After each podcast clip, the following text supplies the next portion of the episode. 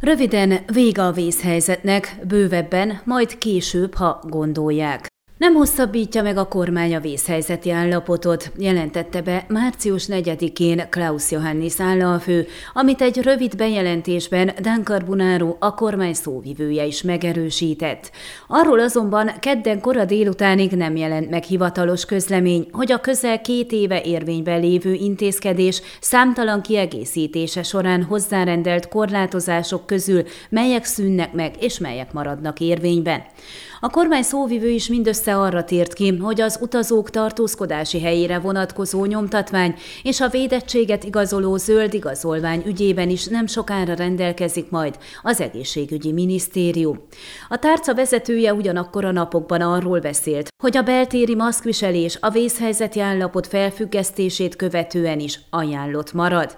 Az országos híradásokban számos hír megjelent, hogy szerdától megszűnik a kültéri maszkviselési kötelezettség, a vendéglátóhelyek telítettségére vonatkozó, illetve az éjszakai szórakozóhelyek működését tiltó korlátozások, nem kérhetik a védettségi igazolványt, megszűnik az online oktatás, így a szülők számára emiatt biztosított szabadnap lehetősége is. Meg kellene szűnnie ugyanakkor a home office rendszerben való munkának is, valamint a népes rendezvényeken, Esküvőkön, keresztelőkön, koncerteken, sportrendezvényeken, előadásokon résztvevők számának a korlátozása, és mivel így már nem lennének a korlátozások miatt nehéz helyzetbe került cégek, a kényszerszabadságok finanszírozását is meg kellene szüntesse az állam.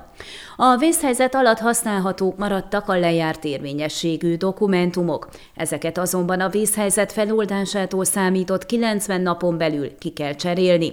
A lazításokról azonban semmilyen hivatalos közleményt nem adtak ki kedden délig.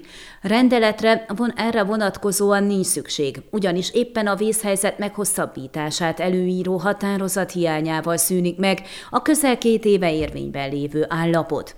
Arról, hogy milyen a helyhatóságok hatáskörébe tartozó változások lépnek érvénybe szerdától, Székelyudvarhely polgármesteri hivatalánál érdeklődtünk, ám amint a zörgő Noémi szóvivő közölte, semmilyen tájékoztatást nem kaptak erre vonatkozóan a megyei prefektúrától. Erre már pedig szükség lenne, hiszen a híradások alapján nem adhatnak tájékoztatást, mondta. A témával kapcsolatban telefonon kerestük a Hargita megyei prefektusi hivatal szóvivőjét is, de Adrián Panescu nem válaszolt hívásainkra és üzeneteinkre. Az országos sajtóban az is megjelent, hogy a kontakt személyek esetében megszűnik a karantén is.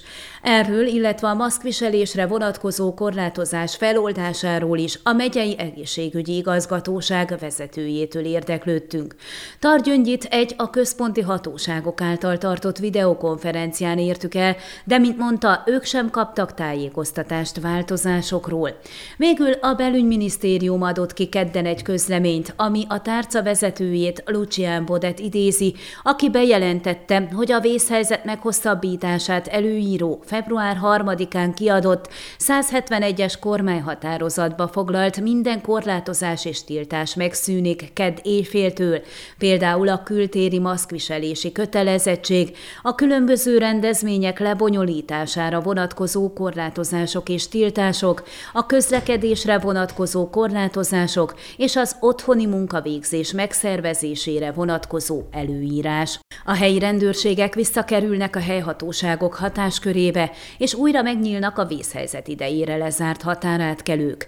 A belügyminisztérium ugyanakkor felhívja a figyelmet, hogy a vészhelyzet idején lejárt érvényességű dokumentumokat 90 napon belül meg kell újítani. Azt is közlik, hogy a zöld igazolvány és a Romániába történő belépéskor kitöltött digitális nyomtatvány továbbra is alkalmazásban marad, illetve az átmenetileg érvényben maradó járványügyi intézkedéseket illetően az egészségügyi minisztérium közöl majd ajánlást. Ön a Székelyhon aktuális podcastjét hallgatta. Amennyiben nem akar lemaradni a régió életéről a jövőben sem, akkor iratkozzon fel a csatornára, vagy keresse podcast műsorainkat a székelyhon.pro portálon.